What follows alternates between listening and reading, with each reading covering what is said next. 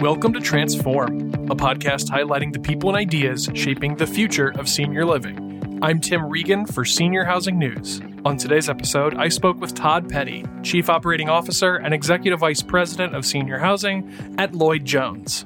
The Miami-based real estate investment, development, and management company is forging ahead in the senior living space with 8 assets under management and a multi-brand strategy with several sub-brands carrying the Aviva name.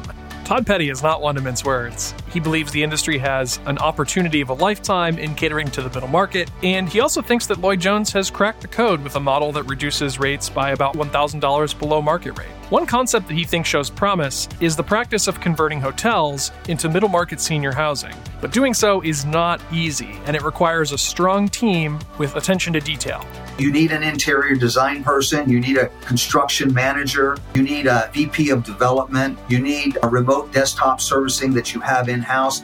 You have to vertically integrate to drive that expense down to offer this product to our customers. But before we get to that interview, I want to promote our next Build conference happening in Chicago on November 17 and 18. Build is an annual event dedicated to the latest trends in senior living architecture, design, and innovation for owners, operators, and developers. Hear how industry players are redefining senior living development and planting their stakes now to reshape the future. Be sure to visit seniorhousingnews.com/events for the latest updates on Build and our other scheduled events. And now, here's my interview with Todd Petty, Chief Operating Officer and Executive Vice President of Senior Housing at Lloyd Jones. Todd Petty, thank you so much for joining me on Transform today. I wanted to actually start with kind of a little bit more about Lloyd Jones. So I know that Lloyd Jones has holdings in the multifamily space. I also know that you have a senior housing management and investment division. But just generally, I'm curious, if you could go back in the past and trace how Lloyd Jones got into the senior housing space in the first place, and then also just give us an overview of kind of what you do today. Yeah, thank you, Tim, for having me on the program. Lloyd Jones is an investment, development, and management firm, and we're based in the financial district of Miami, Florida, in beautiful Brickell Bay. The firm actually has been in business since 1980, and we have $1 billion in our portfolio that we're managing. Chris Finley's been the chairman, and he's been with the company since 1980. He's led it primarily in the multifamily space. We have 4 vertically integrated platforms. So we have an investment development division. It's headquartered in Miami. And then our multifamily division is in Punta Vedra, Florida. And the senior housing managed, which I run, is located in Atlanta, Georgia. So the Lloyd Jones has had senior housing assets within his portfolio for about 20 years. They've been managing on the multifamily side. Chris has wanted to get into this space, but he's waited until a time such as this. And we'll be talking about that today. I joined the senior housing division in 2019 to run the division. So this is my 4th time creating a senior housing platform. Right now, we have 8 assets under management. We have 2 new development projects coming out of the ground, and I have 4 assets under contract. We're going to close prior to the year end. Our goal is to grow by 1,000 units a year, 1,000 to 1,500. And so we're pretty excited about what lies ahead. Chris met with me several times over a 6-month period as I was concluding my tenure with a company where I was targeting middle income. So I was CEO. I added 10 communities to the portfolio. And prior to that, I had brought 26 buildings out of the ground resort. So I had resort experience. I had middle market experience. I met Chris Finley that wanted to do it all. And we hit it off. And I joined the firm in 2019 with a goal of building a high growth, senior housing platform with opportunistic value add and core to core plus brands, which we can speak about further. Yeah, absolutely. And I know we wrote a story a couple of years ago about the Aviva brand, so I want to ask you about that. Before we do, though, the big topic on my mind right now is middle income, the middle market. You were actually just recently on a Senior Housing News webinar about the middle market, and I actually wrote a story about this. And what I found really interesting was that you called the middle market the opportunity of a lifetime for this industry. So I wanted you to flesh that out a little bit. Why do you feel that way? And if we're talking about the opportunity of a lifetime, what's the size of this opportunity? Yeah, no, that's a great question. So this is the second time I've used the statement opportunity of a lifetime. The last time I used it was in 2008 when the iPad had just come to market. This thing called Wi-Fi was taking off. Hotels were putting Wi-Fi in their entire buildings and making it accessible to guests. And I remember being at the National Investment Center and saying, hey, you know, asking people on a panel that were the leaders and my heroes in the industry, what's going to change in senior housing? And they shared with me absolutely nothing. Well, why? Because no one's going to adopt this. Seniors don't want Wi-Fi. They're not going to adapt these devices. It's just toys. It's not going to be around very long. We may put it in the common areas, but we're not going to do anything with it. And I saw a golden opportunity to own the innovation space. And so I took a pre-opening budget and put technology into it. And I think Senior Housing News did an article on us about 2015 about the most technologically advanced building. And now everybody has those buildings. They have innovation and technology. And boy, did we really miss it in the early days that this was going to be a trend. And I feel like we're here again. I actually moderated a panel yesterday with some very good stakeholders in the industry. And we were talking about what's changed. And they basically said, nothing's changing. Post-COVID-19, nothing's going to change. The buildings will be the same. And they're just waiting for occupancy to get back to, you know, a reasonable stabilization rate. But I want to share with the audience why I think there's an opportunity of a lifetime. And that basically is demographics, psychographics, and a pandemic. So here's some great statistics. First of all, there's 46 million seniors that are 65 and older living in the United States. We've heard that number before. In 2030, baby boomers will be included in this demographic group that's 65 and older. So by 2030, every baby boomer is now eligible for housing in this new continuum that we're going to have. We have 10,000 people turning 65 and older every day. And by 2030, based on every unit getting full and every project coming out of the ground and anything in the pipeline, we'll have a massive shortage of senior housing. So the demand for senior housing is only going to increase. We're actually in a lull right now, as you're aware, because of births. And we have pent-up demand because of the pandemic. And there's going to be a great need for housing. So that's not going to change. Middle is not going to change. The interesting thing about the middle market primarily is this: the baby boomer generation lacks personal liquidity. Right now, more than half of American consumers that are over the age of 55, they lack any retirement plans. The last statistic I saw said they had $6,000 in savings. And the present resort model that, you know, I like to call it the herd, but in the last 10 years where everybody's ran is this resort model. It's only affordable to the top 10% of the market. So in any given area. And merchant builders have come into the space, and I appreciate all that they've done, but they all have the same model. Equity, traditional equity follows this same model. It's, you know, about 100 units, it's 80% ALs, 20% memory care. It reaches the top 10% of the market. It has a certain NOI that it spins off and a return on investment.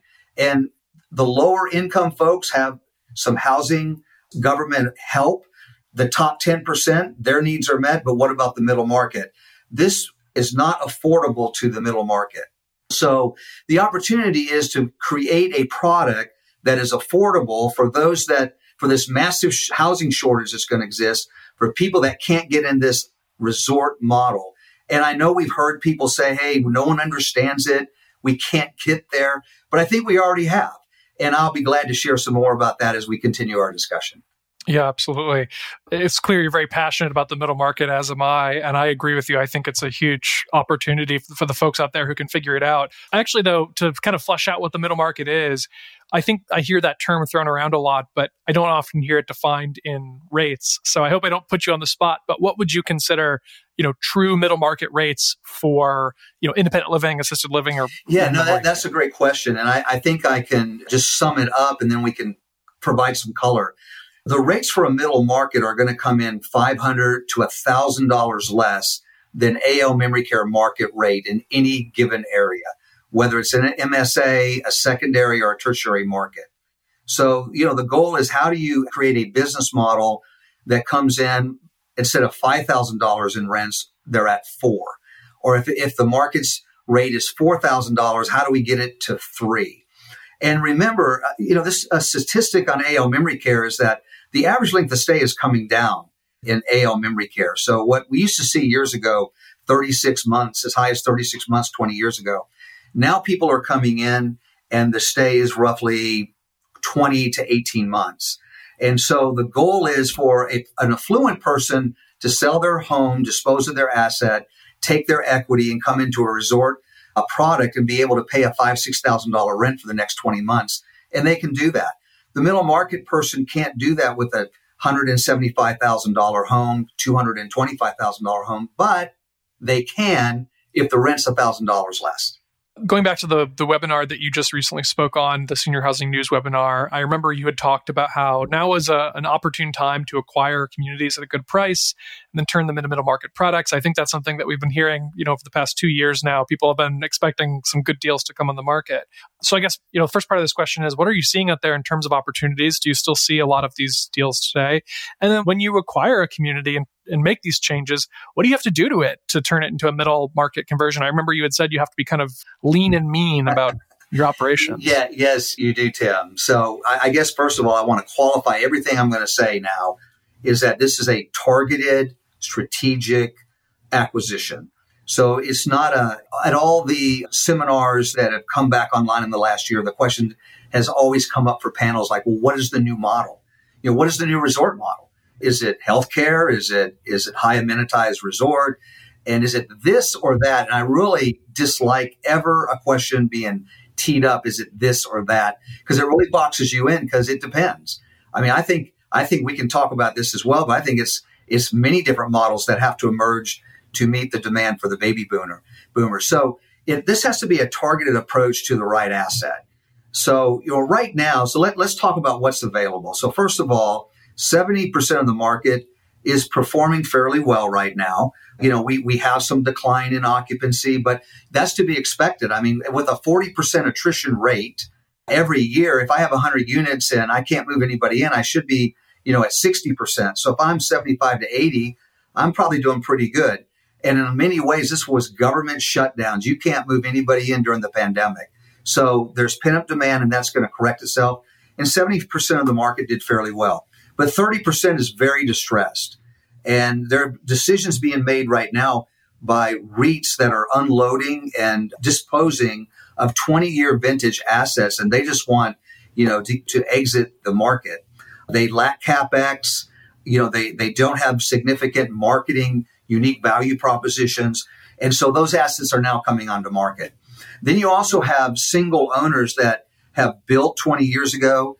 They stayed full at 95%. They did well until new competition came up out of the ground around them. Potentially, they could have done well with lower rents, but the reason they didn't is because when there was oversupply in the market, the resort properties dropped their rents. So they dropped their rents and they were allowed to do it during a pandemic, and that's all changing because now that they're not meeting their debt service cover ratios. Debt stepping in and saying, look, this doesn't work for you to pay me back, so you're going to go up on your rents. So eventually they're going to go back up on their rents, but it has put a hurting on a lot of these independent small owners. So now they're exiting and they're letting go of these properties at $130,000 a unit. And we talked about this in another panel, and the thought was, well, no one is going to want to move into these properties because they're 20 years old, they're smaller units, and they're not amenitized like the new properties. But there are opportunities if you find the right one. So we're looking right now and acquiring an asset that's $130,000 a unit, which I think the going rate now to build is $220,000 replacement cost. And what's so great about this is it's 160 units of AL memory care built 20 years ago. It's very dated. It needs about an infusion, a $6 million infusion of CapEx.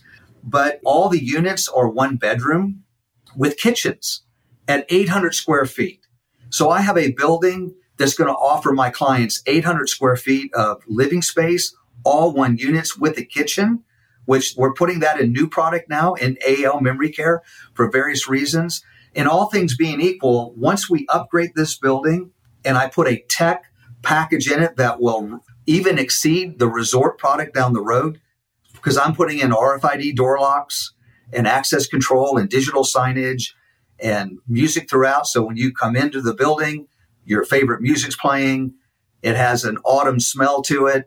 There's digital signage to celebrate what we're doing every day. It's a inviting and friendly atmosphere. What I liken it to is a person deciding to spend $800 at the Ritz-Carlton, where they'll open my door and say, "Hey, hello, Mr. Petty, we've been waiting for you."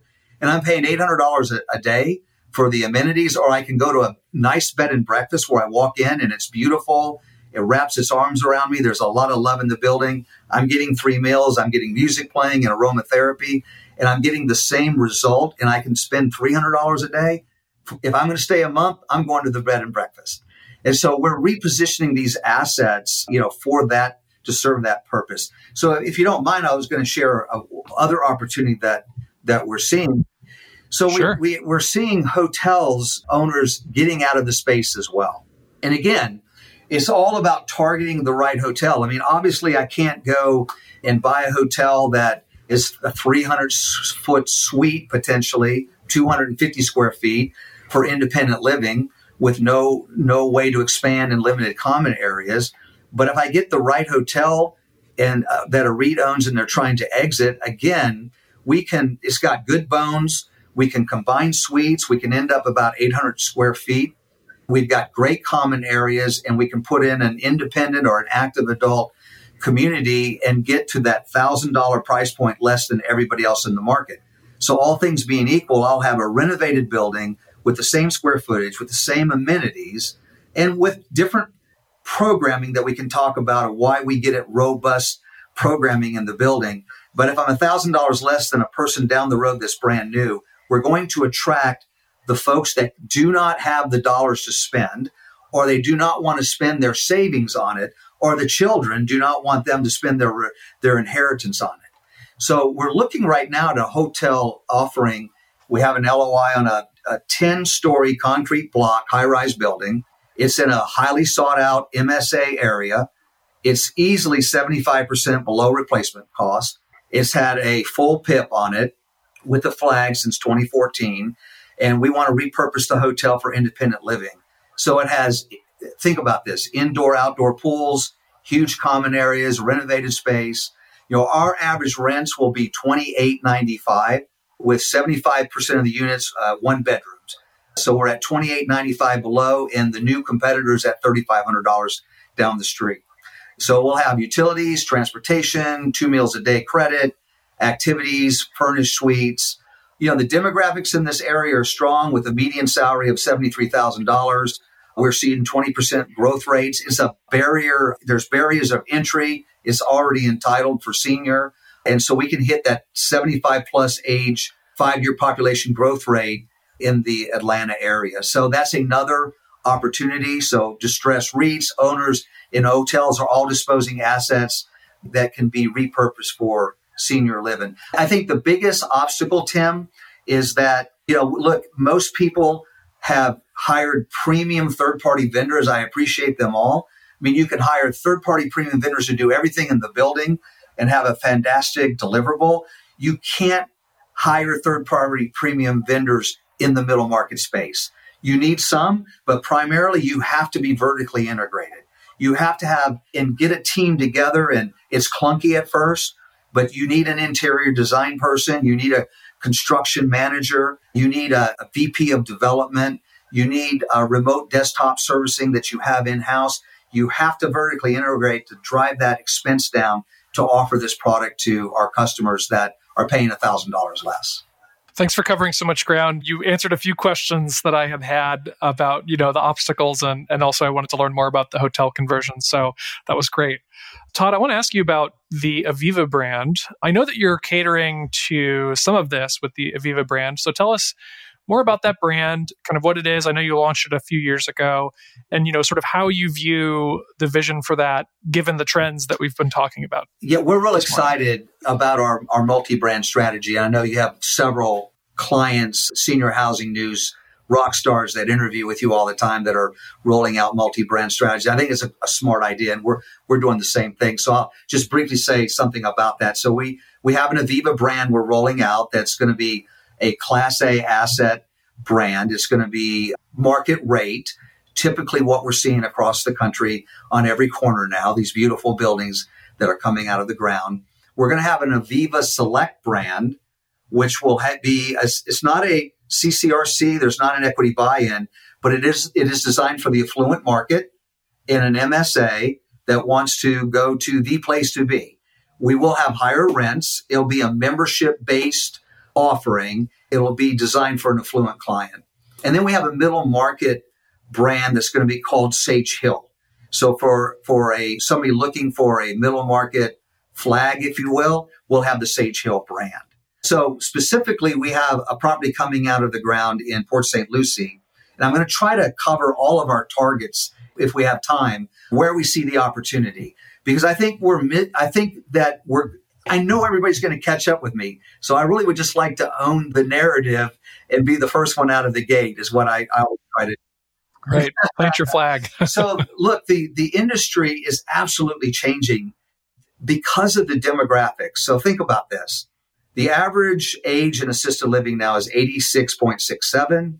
One in two after the age of 85 is demented, according to the Alzheimer's Association, and one in three has Alzheimer's. That age is climbing every year by 80 basis points. So you think next year it's 87, and the year after it's 88, and maybe it's 88.9, and we're just moving north. And unless there is a cure for brain failure, the problem we're all facing is that we're going to experience brain failure at 85, even though we're living longer, and there's great ways to successfully age. And that is our 75% of the folks moving into AL memory care, they're demented, and they need now a healthcare product. They didn't need that 20 years ago. It was all about, hey, custodial care, medication, bathing, dressing, grooming, and some amenities. And then we tried to really make these buildings real sexy with bistros and bars and swimming pools for the 85 and over crowd. But look, when the pandemic hit, what did everybody care about? They wanted safety. They wanted security. They wanted to know mom was getting her medication. So I think 85 and older, you've got a bifurcation. Those folks need healthcare. But by the time I don't remember who I am, where my keys are at, I'm putting it in the refrigerator. I'm going across the street to visit you, Tim, and you're in California, but I don't know that I'm in Georgia. Now it's time I need care, and I want to go to a healthcare model. And I think that changes in the future for AL memory care. And I'll talk about that in a minute. But think about the people under 85. The fastest growing divorcing group in the United States is 75 plus. And I talk about this all the time. And why? Well, they didn't think they were going to live as long as they were with the person they were. They're like, I'm tired. I'm out. So they're divorcing at record rates. And then you have the folks that are losing a spouse during that decade of 70s to 80s. They have these big homes. They want to manage their wealth. They're selling their homes. They got to move someplace. They want to go near their grandkids. Where do they go? They're going to walk into an AL memory care. And I, quite frankly, I don't care how good a salesperson I'm in. I'm not going to sell them on a place that's providing mainly care to people that are declining, that are demented, cognitively impaired. So what are they going to want? They're going to want to go someplace where they can move in to one and two bedrooms. They can be around people their own age. They can successfully age in place. They're going to want the point of sale bar. They're going to want to do a shot at 4:00. They want to smoke a cigar. They're probably going to have some version of a Bumble app to hook up with somebody because they are going to look at one last ride here. They're going to want to be relevant until they're not. They're going to want one more bite at the apple. This is Woodstock generation. This is independence, right? And we see this in the demographic trends. I mean, look at the villages. We could talk about that all day. So I have a product for that. But not only do I have a product for that, but we want to overlay it with technology. And I don't mean bells and whistles. And I love putting the technology in with all these things we talked about earlier. And I love the foundation infrastructure. But I even think that's shifting now. I want a building that has good cellular connectivity so my clients can bring in their cell phones because most buildings they can't. There's no DAS in the building. I want something where I can move in. And because I have a license, I don't need a license and the life safety code, my rent is less expensive in my independent living. And I can go to the pool and enjoy all these amenities. But what happens when I need meds now? Well, now in any community, if you don't have what I'm getting ready to tell you, they're going to say, well, you need to go to our AL memory care services or you need to move. Well, going to have such robust Wi-Fi that my residents will have their own network, 50 megs of download, and I can call a partner. This is key, third-party healthcare partners to come in. So I'm going to call a preferred pharmacy. to put their machine on my wall, be able to deliver the med to the resident in a package. They can 3 times a day, just like Wemo does with your lights, based on time and the Wi-Fi, which is critical, and take my meds and avoid a move to AL memory care. And with low rent, because no license, in a stick building versus steel, and with that service of a professional third-party person, I don't have to move now. And if I need a shower because my family says, look, Todd, you're not getting your shower every week, I've got a third-party healthcare person that can come in. They can bathe me, and they're going to charge me. But with bathing and dressing charge, medicine charge, and my rent, I'm still lower than an AL memory care. And I can get Medicare Part A, Part B, OT, PT, speech therapy. I can bring a massage therapist in. I can bring salon services in and movement. I can bring all this in if I have robust Wi-Fi. Look, I can give them telehealth. CMS says we don't need a firewall anymore. Just get on your FaceTime and meet your doctor if I have robust Wi-Fi. And that's the kicker. We don't have that even in these tech buildings now. And so I'm going to stay there probably 6 years until one day I'm declining, I'm probably dying, and now I'm willing to go into an AL memory care. And I'm not looking, quite frankly, to spend time with you at the bar then, Tim. I'm going to be wanting to make sure they're taking care of me. I probably want to be reconciled to my family, and I want those care services so I can get my affairs together and age successfully. So the Aviva product we have coming out of the ground, independent living, that's where it differs. You know, it's going to be membership-based, be 2 meals a day. They'll have access to highly amenitized. We'll have a lifestyle engagement director, so think like a utilization review manager, social worker, discharge planner that coordinates services. We're going to meet with our preferred providers until they're, maybe if they don't meet our standard, they're not in our building. But when they're there, they're representing me. And I'm betting that a 75 to 85-year-old will go there all day long, and they'll wait till they have to go to AL memory care. And that's the independent living model. And we do something similar with Aviva Active Adult. And again, I've been in the last 6 months, I've been listening to people on the stage telling me that if you're providing a meal at Active Adult, then you don't have Active Adult. And I totally disagree. So we have a model now we're working with where we're converting a hotel, repurposing it for Active Adult. It'll include 1 meal a day because I believe someone will pay a premium for a rental space with services with 1 meal because that's insurance for a middle market person. Then I know I can come here and get 1 meal and we'll see what happens. And that's some insurance. And history has shown me they'll be able to pay more and we'll be able to add on as they age. And we'll have an AL memory care out of the ground tied in with a partnership with the hospital who wants to send a physician over when there's a fall because they don't want the resident in the hospital, which is next door, and they'll pay for it. And they want to send their nurses in once a month to triage data points on that resident for saturation and blood pressure and weight and respiration because they can bill for it, $65 a month, but also because Medicare wants to keep them out of the hospital. And if I can create a partnership like that, I have something almost better than anything I think anybody's delivered now in AL memory care, where we're trying to juggle a lot of different things we do with maybe not being really good at any one thing. So if I can say one more thing, and I'm trying to talk. Okay. Sure. So I'm not trying to say, okay. Don't roll. So I'm not trying to say that there's no need for AL memory care. So I want to be clear to the audience in that. But I do think it's changing. So we have a property coming out of the ground. It's going to be higher than most market rents in our area, but slightly, because I think the client's going to demand something different. And plus, I have to figure out from the business side, what's a unique value proposition over my competitors. So this new building, and we've talked about this in some of the podcasts, but we think the world's changing. So I'm putting washers and dryers in my AL suites. And the reason I'm doing that is because, one, do you in a post-COVID-19 world want to mix the laundry with everyone else down the hallway? We know it's probably the number 2 problem is losing laundry in these communities. And what a better way, if we're going to do the laundry for my caregiver, to go in and spend time with the resident, doing the laundry in their room. And if we have another pandemic and we have to retreat to our rooms, I don't want my residents in a 300 square foot suite with no washer, dryer, and no ability for the families to come in and cook. So we're also putting small but full kitchens in our communities. So we think that's a game changer. We're going to introduce a much needed product. I think some people are evolving into this, but right now, you know the drill. You're in AL assisted living, and now you're losing cognitive function, maybe not bad. You're not at risk for elopement, but not really appropriate maybe with the AL folks. So what do? We move them to the memory care unit, which is a secured unit. And I'm telling you, if they're not at risk for elopement, they decline.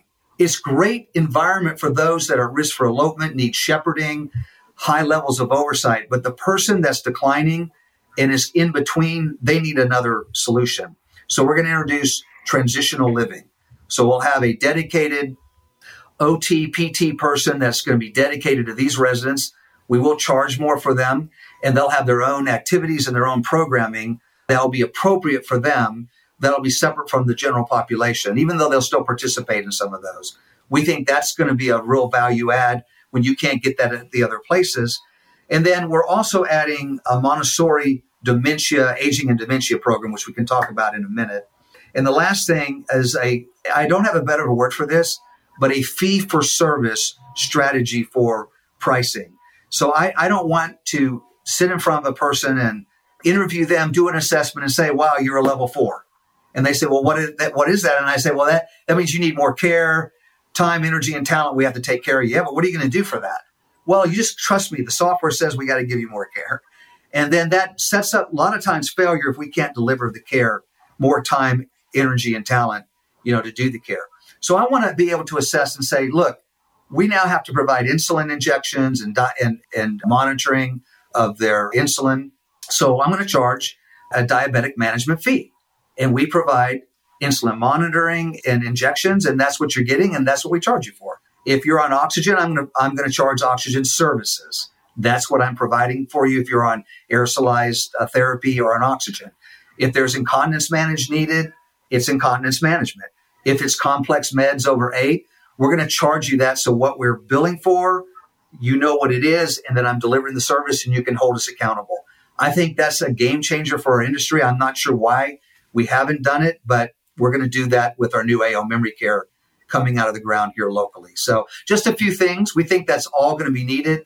And obviously, a nurse 7 days a week, and we have to begin providing care because the regulations are all changing, Tim. So the regulators are all wanting our residents now to age in place because they don't want their loved ones going to skilled nursing.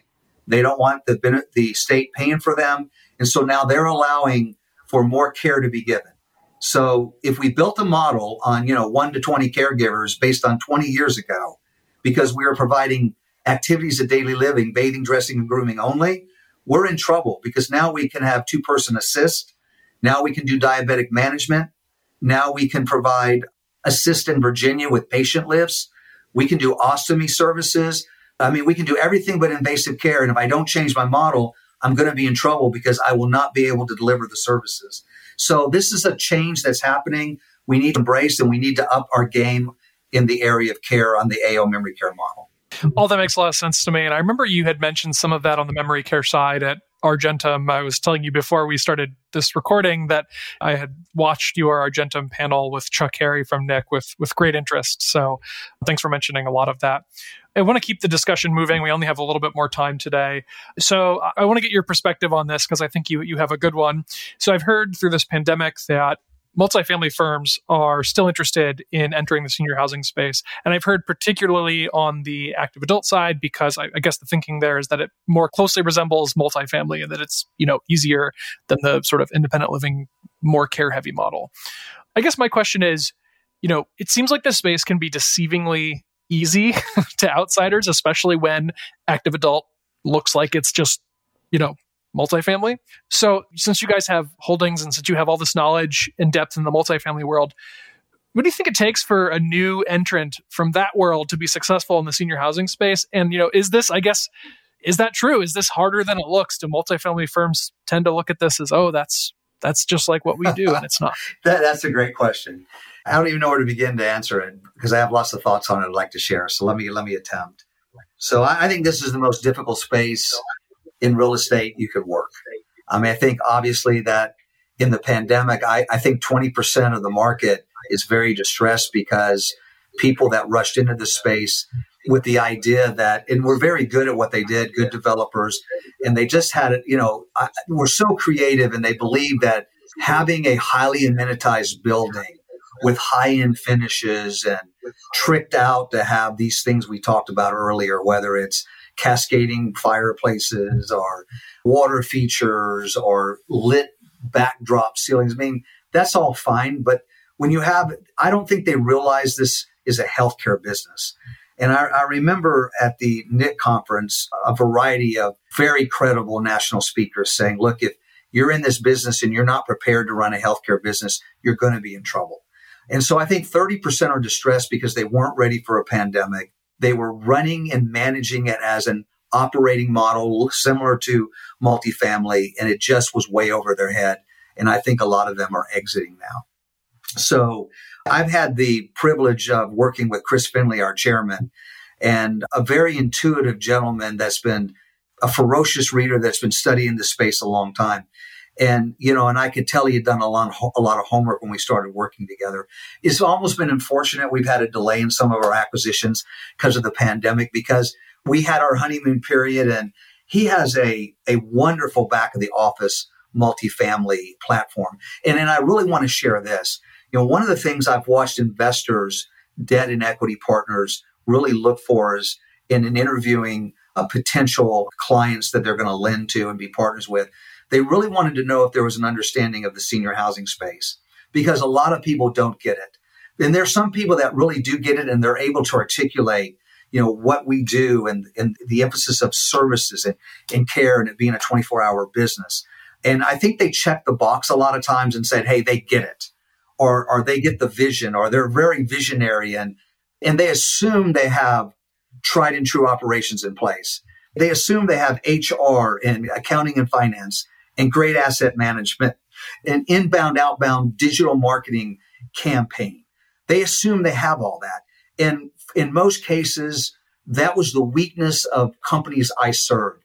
When it got down to the nuts and bolts of having to deliver on just basic operations, it was challenging. And I think we're seeing a lot of that.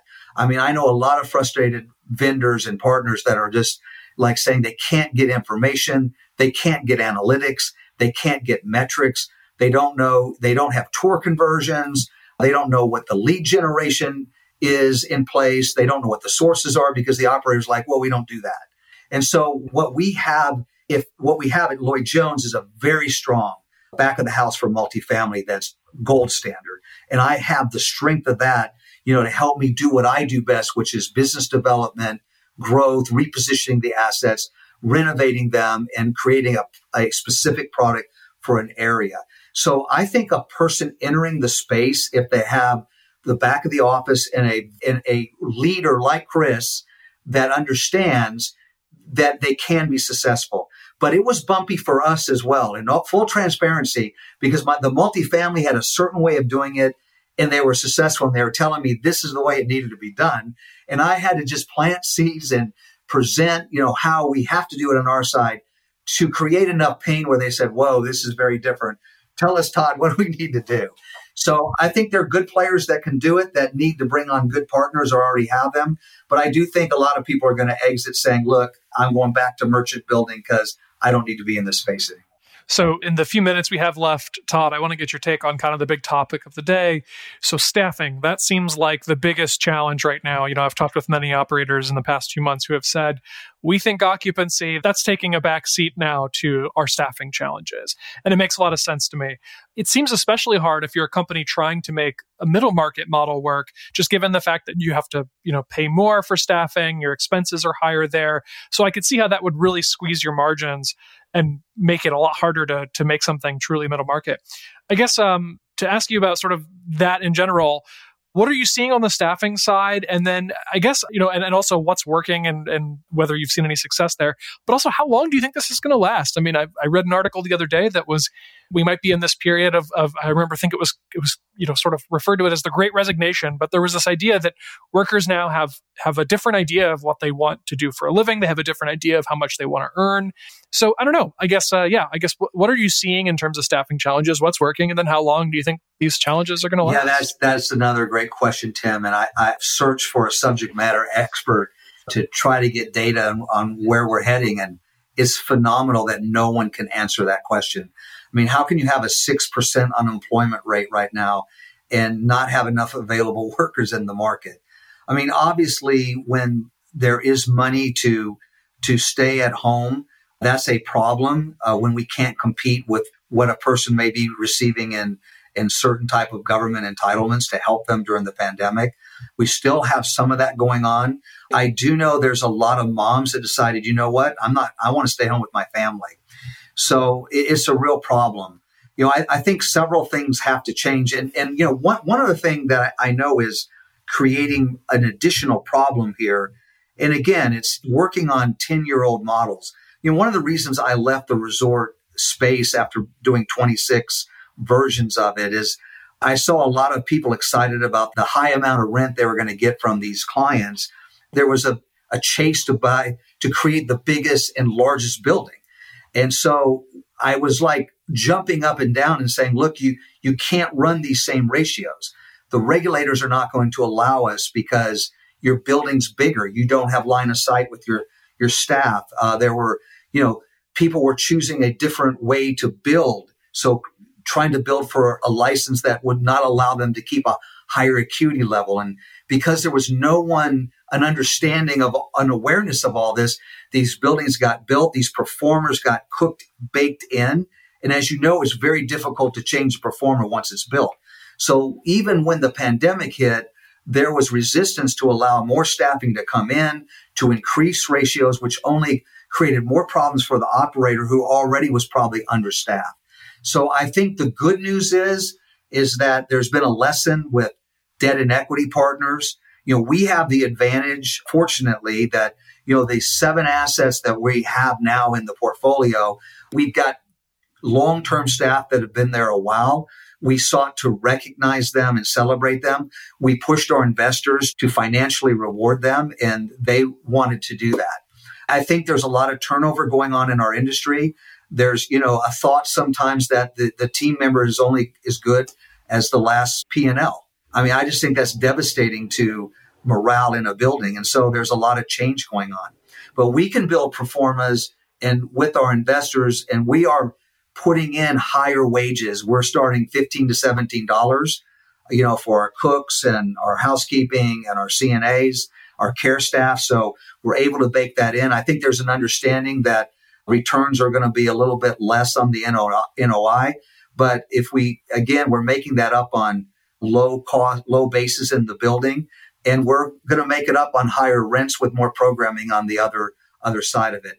I really appreciate, innovation always shows up when there seems to be problems. I appreciate people. I think you've interviewed Charles Turner in CARES. He's been waiting, I think, for us to join forces with him when we have our new acquisition. But that's a very strategic way to be able to qualify staff, have them readily available without going through agencies that are going to drive the P&L way up. But it is a new world, and I think we're going to have to rethink, moving forward what we're going to do. I will say one more comment on this. I like, sharing these things as well. And I love the work that you guys do of getting just different leaders on and what's going on.